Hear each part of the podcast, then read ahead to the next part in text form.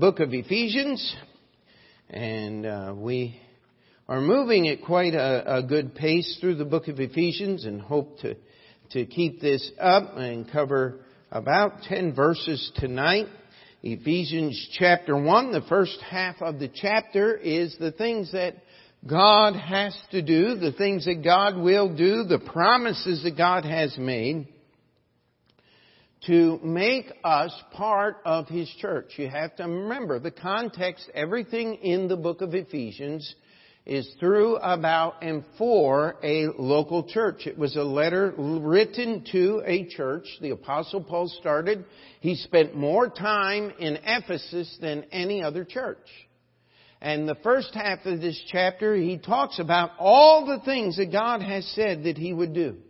That he has lifted us up, he has predestinated us, uh, and don't be afraid of words that uh, people of uh, what shall we say, uh, false and inferior faiths uh, embrace. And we're, we're, talking specifically about Calvinism. They love to just talk about everything is predestined.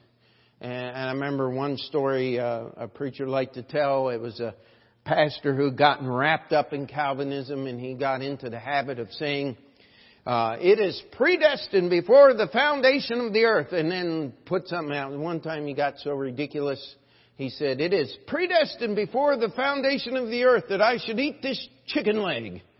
And the assistant pastor had had enough.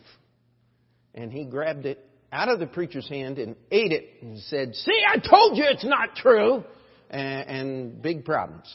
Uh, but that's what happens when we get wrapped up in the thought process of men and stray from just simple teaching of the Bible. If God is the author of our salvation, and the Bible is very clear that He is, why would He only save us halfway? How many sins is He going to let into heaven? Zero. Nada. Nothing. None. And so God has got to do some work to us to get us fit for heaven. By the way, does Jesus have to do some work to us to get us fit to serve in the church? Uh, absolutely. That's what all these promises are about. And then the second half of this chapter is just about who God is and the goodness of God. And we get to chapter 2. Uh, well, let's, let's just touch on a few things here. Verse 23 is one of the most astounding verses in the Bible to me.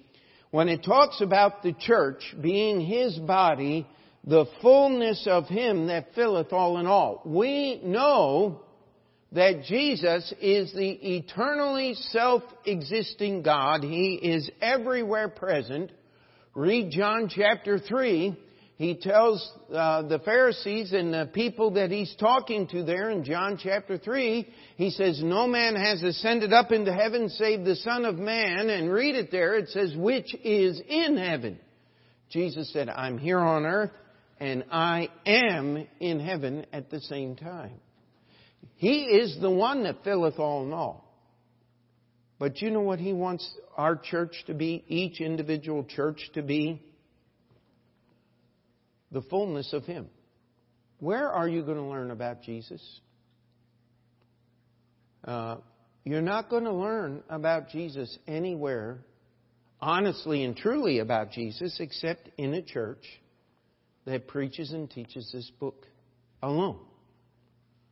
You know, uh, several years ago, uh, Mel Gibson was given a lot of accolades for making a movie without the help of Hollywood about the Passion of the Christ, and and uh, there were Baptist churches uh, I know one that I attended a couple of services while I was a student in Bible college, and they canceled, well, they closed their church building down on Easter Sunday morning, the year he made the movie, and took the whole church to a movie theater to watch that movie.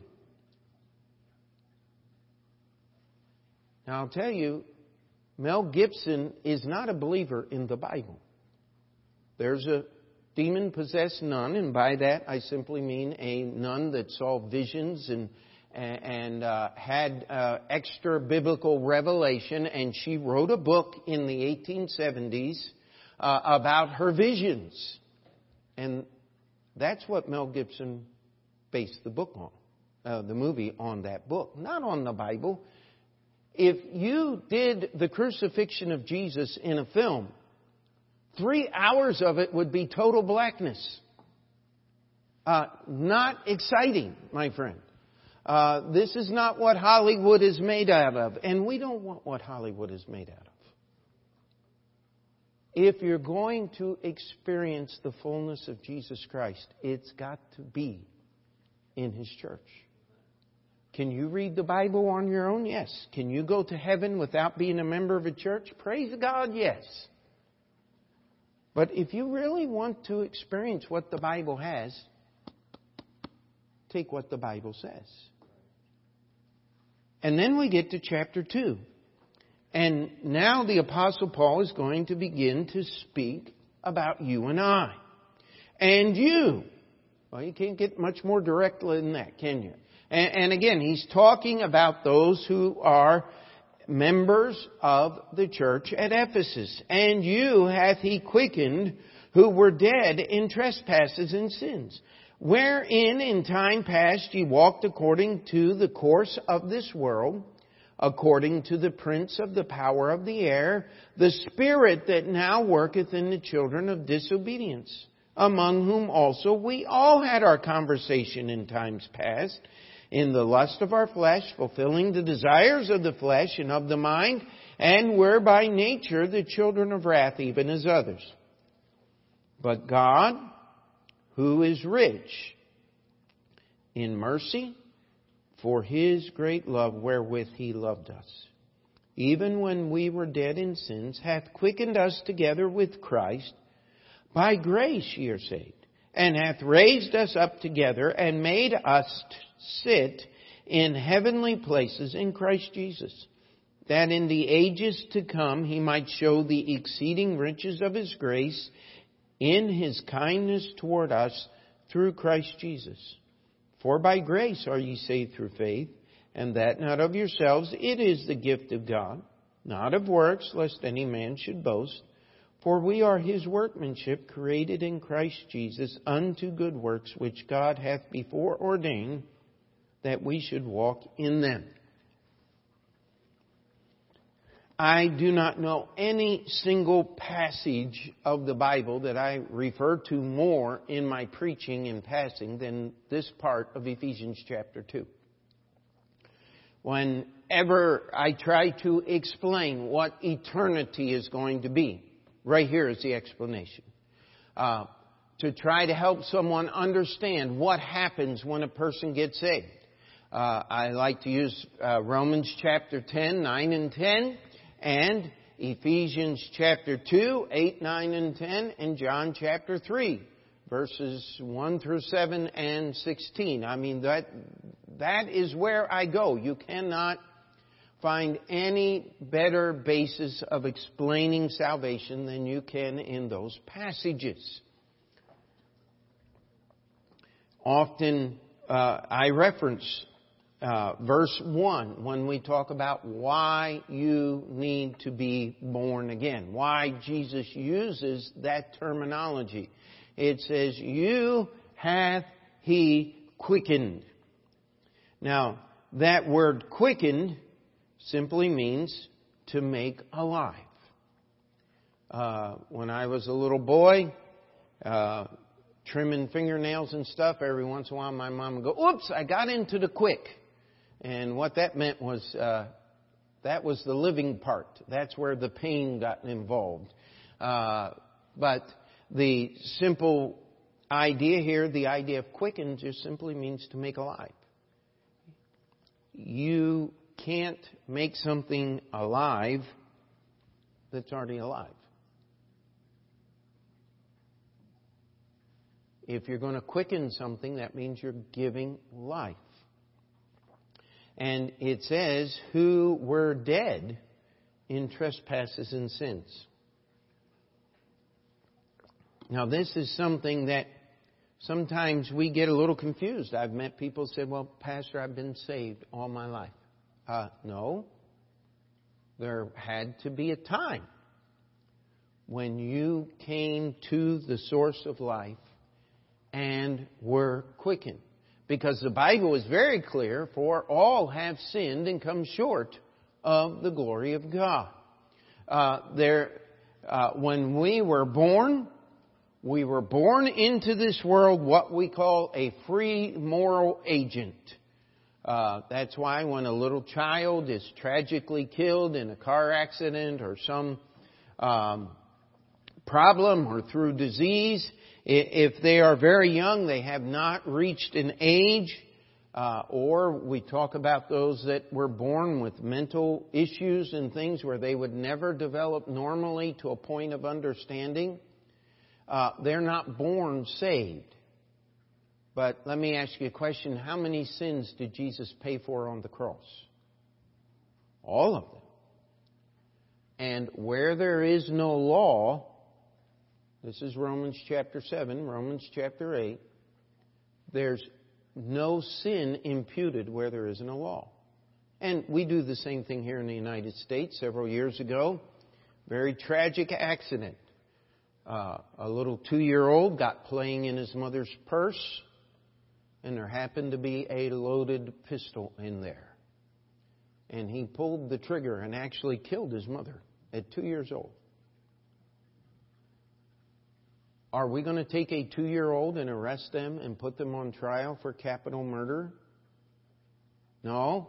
If we could, we would have arrested the mother and put her on trial, but since she uh, suffered at the fate of her own foolishness and accident there, there's no one charged with a crime. Now, if you're 22 years old and you do the same thing, I don't think that's going to hold up in court very well, do you? Uh, because you're old enough to know what a gun is, and you're old enough to uh, have a decision here. And the Bible says that all have sinned and come short of the glory of God. The wages of sin is death. In the day that ye eat thereof, ye shall surely die. There comes a time in the development of every person where they finally understand that sin is disobedience to God and they will choose sin because we're born in the image of Adam.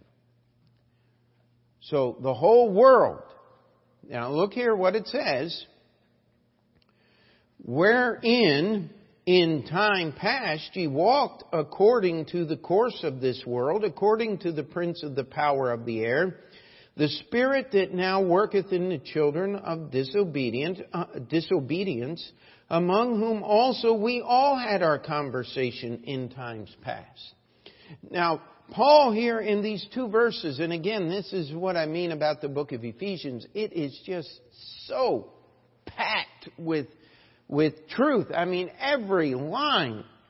He, he says, listen, the time in the world, the time when we were in trespasses and sins, we were dead, but we were following the course of this world.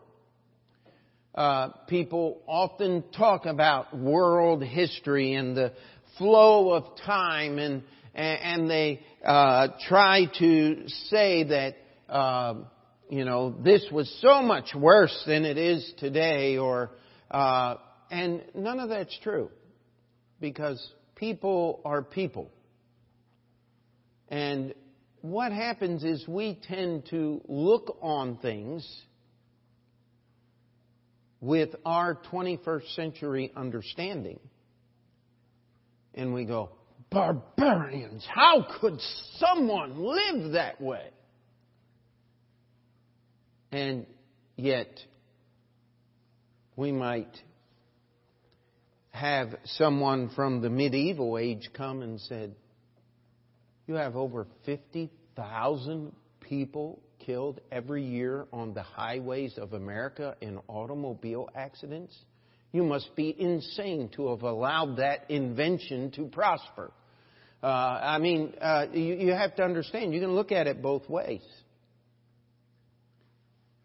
We're all crazy when it comes to sin. And the, that is the course of this world. Don't expect anything different. But understand that the course of this world is also according to the prince and power of the air. How many need me to explain who the prince and power of the air is? Didn't think so. We, we know his name. We call him the devil. Uh, he is the one running the system. Now, just stop for a moment. This is one of the reasons why people who have great talent and ability in the world before they get saved often really get messed up after they get saved. I, remember one of my roommates in Bible college. He was, he said, before I got saved, he said, I had all the girlfriends I want. Now that I'm saved and trying to be a preacher, I can't, I can't get anybody to even look at me. And I'm sitting there going, well, uh, if they knew the things you said in the dorm room when nobody was listening, there, there's not a girl on campus that would get within a mile of you.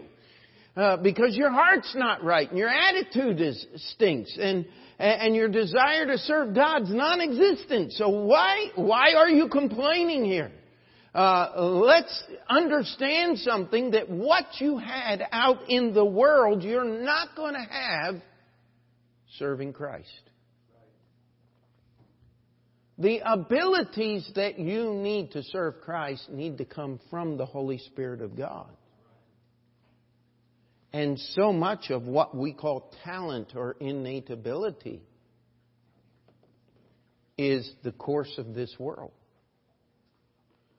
Some of it is learned behavior according to the prince of the power of the air. The Spirit, here it says, the Spirit that now worketh in the children of disobedience.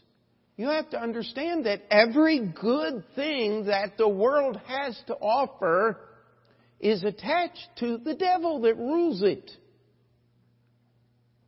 This is why separation is so important. This is why shunning worldliness, fighting against our natural desires. We were dead in trespasses and sin. Not only do we have the course of this world, uh, the prince of the power of the air and the spirit that works in the children of disobedience. But look at verse 3. We have the lust of our flesh, fulfilling the desires of the flesh, the desires of the mind, and by nature we're the children of wrath. This is the description of who we were before we got life from Jesus Christ. Any questions as to why we needed life from Jesus Christ? Why Jesus was so emphatic in his statement that said, ye must be born again. Birth is the beginning of life.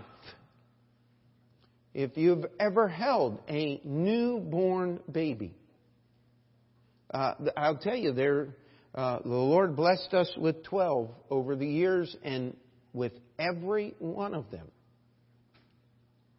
it was just an awe. Uh, I, I have had the privilege of giving several of my grandchildren their first bath.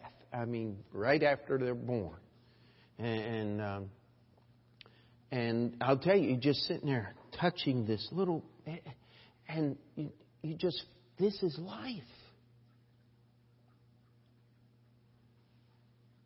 When we get saved,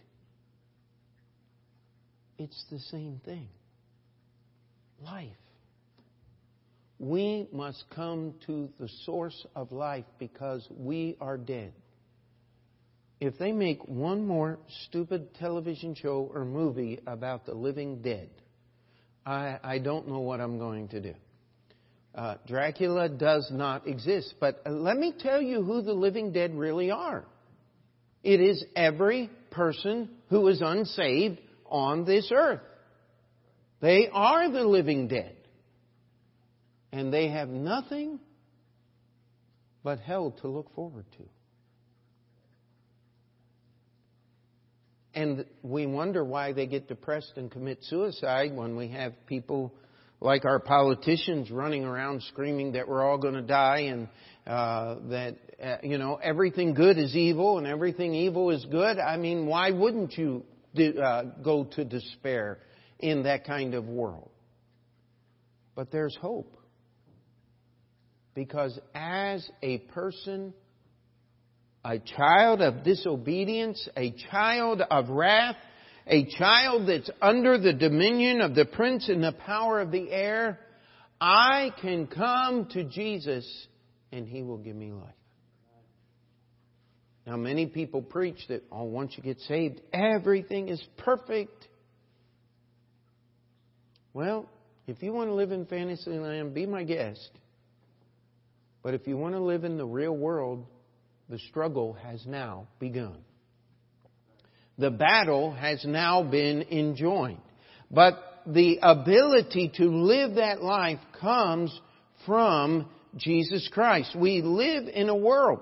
In order to be saved, you must be lost, but you need and must understand, must comprehend this truth from the Bible that once we are saved, there is a difference. Uh, there should be a difference in the way we live, in the way we think, in the way we talk. It should be in the way we dress, in the places we go. Uh, there should be a difference in every part of our life. And so we get here to verse 4, and, and uh, let's just finish verse 3. And it says, We're by nature children of wrath, even as others. Listen, there's nothing different about human beings. Someone said, We're all God's children. No, we're all the children of wrath. We're all under the interdiction, if you would, of God's eternal judgment. But there's a way past that. Look at verse 4. But God but God. It's interesting. He starts verse 1, and you. Verse 4, but God who is rich in mercy. Now, we don't have time to go through and build the whole mercy thing up again, but mercy is what the defeated receives when you surrender to the victor. Not always, but God says, if you'll surrender to me, I will give you mercy. Why? God's mercy is based on, is built on, has sourced in His great love wherewith He loved us. How great is God's love? We sing that song uh, that if uh, every man on earth were a scribe by trade, and every stalk were a quill, and the oceans were full of ink, that we could not write the love of God in the sky. Nice, nice poem, nice song. I like to sing it every once in a while. Uh, the name of the song is actually called The Love of God. Uh, trying to describe the greatness of God's love is impossible for the human tongue to do so. Because God is Fill in the blank. Can we say that loud enough? The air conditioning isn't on. You don't have to really make it loud. God is love. God is love. Let's try it with a little conviction this time. God is love. There we go. God's love makes the well of mercy everlasting. You wonder why God puts up with us. It's this thing called mercy. God is great in His mercy. It says here, For His great love wherewith He loved us, even when we were dead in sins, has quickened us together with Christ. By grace ye are saved.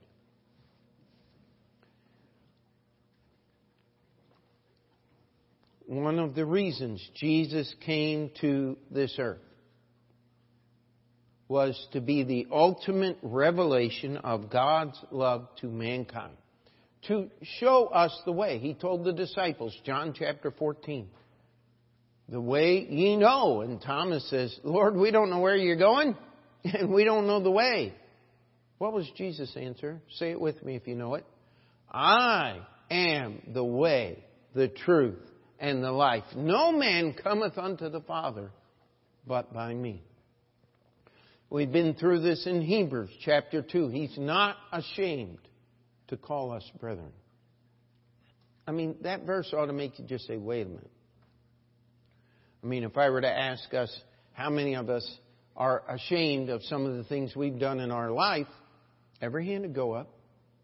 But He's not ashamed of us because He paid for every sin with His blood. God, through Jesus Christ, gave us the life that Jesus came to give, and that is the definition of grace. Amen? Now we come to verse 6, and it says, And hath raised us up together and made us sit in heavenly places in Christ Jesus. Now, this idea, and hath raised us up together. You go to the book of Jude, and he says, I, was needful for me to write to you of the common salvation. I heard a preacher preach on that one time, and he was talking about that uh, Jude was trying to rebuke the Christians for making salvation common, and that really was not the right, proper use of that word. Jude was saying, it, it is needful for me to remind you that the salvation that you and I possess today is the same salvation that Peter and James and John and Jude had in their day. That God only offers one kind of salvation. And that salvation, it says, raised us up together.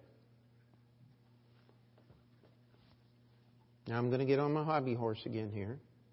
You hear me talk about church, church, church, church all the time, church. You know why? Because we're very reactionary. You see, in the Catholic Church, they taught you salvation was in the church. In the Orthodox Church, they teach you the same thing. That if you ever stop attending church, you're going to lose your salvation. Well, we as Baptists don't believe that because the Bible doesn't teach that. But here's what the Bible does teach. If you're saved, you ought to be involved in the church. If you're saved, you ought to serve Jesus through the church. I challenge you, go through your New Testament. I have many, many, many times. You cannot find any service for God from Matthew 16 to Revelation chapter 4 that is not by, through, for, and from a local church. Uh, it's always about the church. That is God's program. I have a book on my shelf that says God's program for uh, planet Earth, the church. And that's what the book is about. Uh, because he's just trying to put forth in that book what the Bible says. So this idea of being raised up together is the fact that our Christianity isn't for us as individuals necessarily. You must get saved as an individual. No one can get saved for anyone else. It's not group salvation, but that living for Christ is supposed to be done in a community in the body of Christ, the fullness of Him that filleth all in all. And it says, and made us sit together in heavenly places in Christ Jesus. Now, right now, I'm on an earthly place. But the Bible says I am seated in a heavenly place. You see, God has the end from the beginning. This is why the salvation that Jesus offers is eternal. God sees the end from the beginning. He sees all time as if we were to look at a picture.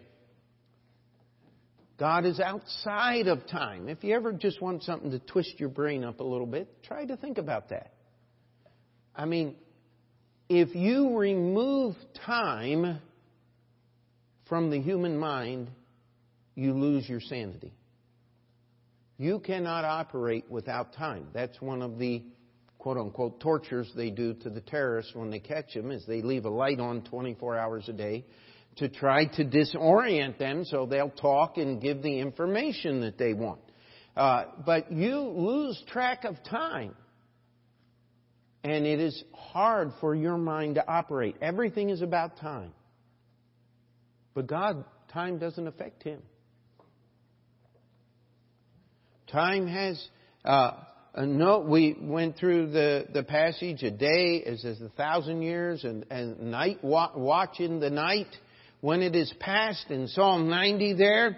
Uh, and here it says that He has seated us in heavenly places, uh, together in heavenly places, in Christ Jesus, that in the ages to come He might show the exceeding riches of His grace in his kindness toward us through Christ Jesus. Now, if there is a word that we do not use as much as we should, it is the word kindness. Have you ever had someone just be kind to you? Uh, you know, you ought, we ought to pray and exercise kindness, especially toward the brethren. Oh, I, I forgot to relate to you, uh, Brother Moser, our missionary in Germany, has had a change in ministry and a change in his supporting church and all of that. And just because of the changes that he has made, uh, we, we won't be able to continue supporting him. We cannot just send money overseas to an individual. Uh, it was being processed through an American missionary that was there, and and and all of that is the way it's supposed to be. But uh, pray for Brother Moser. But one of the things that he did, he said, "I want to thank you for the kindness of your church. Your ladies sent us cards, and they talked to us, wrote letters, and prayed for us. And when we were there." Uh, he, he used the word kind two or three times, and and I'm going, wow, that's good. Uh, that sermon illustration material, right? Uh, Jesus is kind to us. How many of you have ever really deserved a good, at least verbal thrashing uh, because of something foolish you did? And someone said, you know what? We're just not going to go there today. Let's pick up the pieces and move forward. I'll tell you what, that's, that's kindness, isn't it? And sometimes kindness can be uh, a little harder. I, I know with little children, sometimes you're, you're, you, want to help them and, and uh, they're trying to learn how to walk and, and I've had the little ones actually just pull away and stand boom right there on their face. And you're sitting there going, why do you got to do this to yourself? Well, a couple of times they'll learn to hold on. And so sometimes rather than letting them fall hard, you just let go and let them fall a little easier and try to catch them. But God is kind to us. He, the Bible tells us the exceeding riches of His grace in His kindness toward us through Christ Jesus. Now, here's just a note. There's not a time, there's not, uh, we will never be free from discouragement or just growing tired or the temptation to grow weary in well doing. What you need to do is memorize verses like this and plant them in your heart and mind because it doesn't always feel like love and kindness as we serve the Lord Jesus Christ. But we need to understand the Bible says it is there. Can we say amen to that? The exceeding riches of His grace and His kindness toward us. That's what heaven is going to be about. We need to ask God to do some miracles. The greatest miracle is when a soul gets saved. Amen. I remember praying that when we started the Open Door Bible Baptist Church, that God would do some things that were so big only He could get credit for. And, and I believe God's answered that prayer in many ways. But I don't want it to be things in the past. I'd like it to be some things in the future yet. Amen. Uh, I want it to be things until Jesus comes back so that we have a lot of things to discuss when we talk about the riches of His grace, when we talk about the kindness of our Lord Jesus Christ. And here is the ultimate kindness. For by grace are you saved through faith. Grace. Let's go back to verse 6, I believe it didn't know. 5 is the definition. Even when we were dead in sins, hath quickened us together with Christ by grace, ye are saved. That, that's God's grace. We are saved by the unmerited favor. That is the textbook definition of the word. We are saved by that which we do not deserve, by God's goodness. But that grace is not appropriated in the individual life without faith. For without faith it is impossible to please Him. Now, what is faith? Faith is simply believing God's Word to the point of obedience. How many of you can remember the day you called upon the name of the Lord and asked Him to save you? That's faith. That's why we reject the Calvinist who says you can't pray and ask God to save you. You can't pray God into your soul. Well, who's dumb enough to believe that? I don't pray God into my soul. It's not my prayer that does the work. It's His grace that does the work. But He asks me to express faith in Him by confessing the Lord Jesus with my mouth and believing in my heart that God hath raised him from the dead. If you need faith, there's only one place in the entire universe you can get it. Faith cometh by. I couldn't hear that. Let's try it again. Faith cometh by, and hearing by. Okay, we'll have to work on that. Do you believe that? Faith cometh by hearing, hearing by the word of God. For by grace are ye saved through faith. Now, this next phrase puts TBN, the charismatic movement, and all of the tongue speakers out of business. And the positive thinkers and uh, uh, all of the rest of them, Mary Baker, Glover, Patterson, Eddy, the Christian Science movement, uh, I can never remember all eight of her husbands, but um, the simple truth of the matter is and that not of yourselves. See, the seed of all false religion is that faith is in me. Wrong. There's no faith in me. I am of the course of this world. I have the lust of the flesh and of the mind dwelling in me. I cannot save myself, but if I will come and read God's Word and hear it, and express God's Word in a living fashion, He'll give me faith. Faith belongs to God. He allows us to reach up and grab a hold of it. And sometimes the Lord's going to take you for a ride. And it just might be scary. But don't let go. The Bible says, hold fast your faith. Why? Because it is of God. It's all about God. Your faith is not of works. Now, this one puts out of business all of the Protestants and the Catholics and the Orthodox. Uh, I mean, they are so bold to say that uh, they believe in a semi-Pelagian salvation, and if you uh, have ever heard anybody use that, they're just trying to sound smart. Uh, Pelagius was a guy who wrote that salvation was, God's salvation was a result of your works.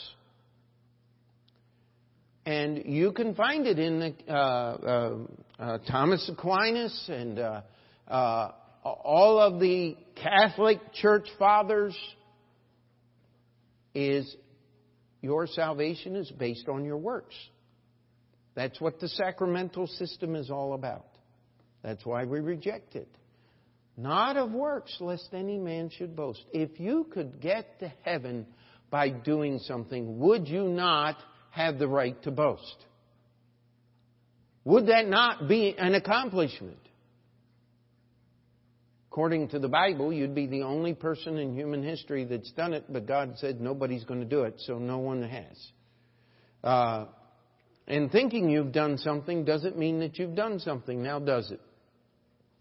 How many of you thought you understood the subject matter until you took the test? reality sets in, does it not? For by grace are ye saved through faith. And that not of yourselves, it is the gift of God. Not of works, lest any man should boast. The last phrase, and we're done tonight. For we are his workmanship. Now that word workmanship is not used much anymore the performance or execution of work or a work, labor. In early use, often the labor or amount of labor performed on a particular task or piece of work. The workmanship was used first in the English language to describe the amount of labor that it took to produce the product. Now, how much work does God have to do to produce a Christian? Well, Calvary's cross is just the beginning. The empty tomb is just the beginning, is it not? Then it's a whole life of living. Uh, uh, verse definition 3 says, That which is wrought or made by a workman or craftsman, a person's work. Also, in uh, something produced as a piece of workmanship. Now, both of those definitions are what God's talking about. There is a vast amount of God's grace and mercy that goes into making a Christian. The entire work of Jesus Christ was designed to save us. But we are an example. We go back to those verses that talk about being predestinated to the adoption of Christ to the sons of Christ to a level, a position in heavenly places. Um, but we are created in Christ Jesus unto good works which God hath before ordained, that we should walk in them. Would it be an unusual thought that if Jesus Christ came to earth to die for sinners, to save us from our sins, that after salvation our life would not, should not be described by sin. Is that an amazing thought? No, it's perfectly normal and right. You see, this whole preordination and predestination stuff that the Calvinists run amok in is just simply that. It's a bunch of gooey thinking. Just leave it alone. God saved us for a purpose, for a reason, so that in the ages to come He could show the story of how great His love is and how good He is and how kind He is. And when you get discouraged, this is where you need to go. Is you need to remember God's great love. God's exceeding infinite kindness God's patience with us. That He, we sing the song Sunday school, He's still working on me. Um, don't use that as an excuse to be a problem for God. Amen? Told Timothy to be an example even though he was a young man, even though he was in Christ many less years than many of the people in the church. Uh, when we first started our church, uh, my wife and I were the youngest members. Uh, and uh, I remember having to take a elderly gentleman in his 70s out and had to explain to him that just because he was the oldest man in the church, he was not the elder of the church. That was a name that belongs to the pastor. And he said, but I'm elder. I said, but I'm the younger elder. I'm the younger that holds the position of elder. Oh, oh, okay. I, I see that. Uh, he didn't see it very clearly because he left very shortly after that. And it said, listen, we, we've got to grab a hold of these incredible truths that are in these 10 verses here. You hath he quickened who were dead in trespasses and sins. But God, who is rich in his mercy for his great love wherein he hath loved us for by grace are ye saved through faith. We are his workmanship, created in Christ Jesus unto good works, which God hath before ordained that we should walk in them. God has a lot of work to make us fit to serve in the church. God is exceeding good, but the work that He does in His life in our lives, He wants to spend all eternity exalting the work that He has done in our lives. That's what church is about. Can we say amen? Let's pray.